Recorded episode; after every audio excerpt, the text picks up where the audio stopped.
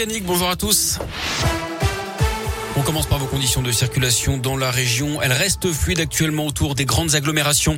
À la une, la reprise des négociations ce mercredi entre la Russie et l'Ukraine. Les délégations vont tenter de trouver un compromis sur un éventuel cessez-le-feu ou au moins la mise en place de couloirs humanitaires durables. Le président ukrainien Zelensky doit s'adresser en début d'après-midi par visioconférence aux élus du Congrès américain. Il devrait appeler une nouvelle fois la mise en place d'une zone d'exclusion aérienne au-dessus de son pays, ce que le président américain écarte pour l'instant. Joe Biden qui va quand même annoncer aujourd'hui une assistance sécuritaire supplémentaire à l'Ukraine de 800 millions de dollars. Concernant l'inflation liée à ce conflit en France, le gouvernement présente son plan de résilience aujourd'hui. Pas de quoi qu'il en coûte comme pendant le Covid, mais des aides ciblées pour les entreprises et les filières les plus exposées. Le Covid, justement, avec des chiffres qui repartent à la hausse, plus de 116 000 nouveaux cas ces dernières 24 heures.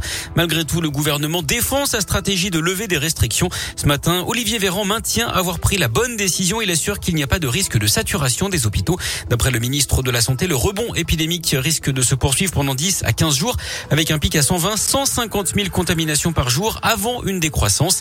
Le conseil scientifique, de son côté, suggère une deuxième dose de rappel pour les plus de 65 ans. Elle vient juste d'être mise en place hein, pour les plus de 80 ans et les résidents en EHPAD.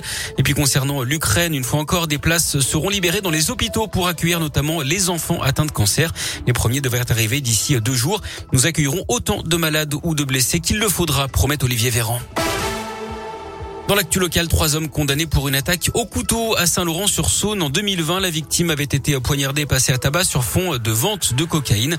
Les prévenus ont été condamnés à des peines de 4, 5 et 7 ans de prison.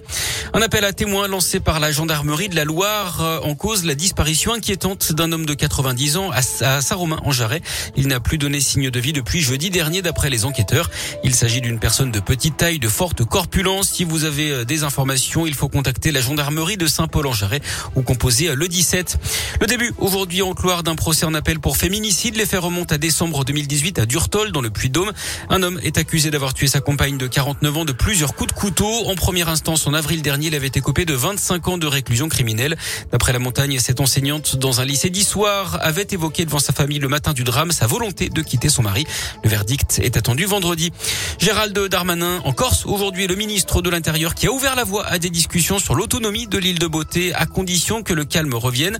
La Corse sous tension après l'agression en prison du nationaliste Ivan Colonna. Il est entre la vie et la mort après avoir été attaqué par un co-détenu. Il avait été condamné à la perpétuité pour l'assassinat du préfet Erignac en 1998. On termine par du sport avec du foot et de la Ligue des Champions. Ce soir, Lille affronte Chelsea en huitième de finale retour. Les nordistes avaient été battus 2-0 à l'aller. Hier, l'Atlético Madrid et le Benfica se sont qualifiés pour les quarts de finale. Merci.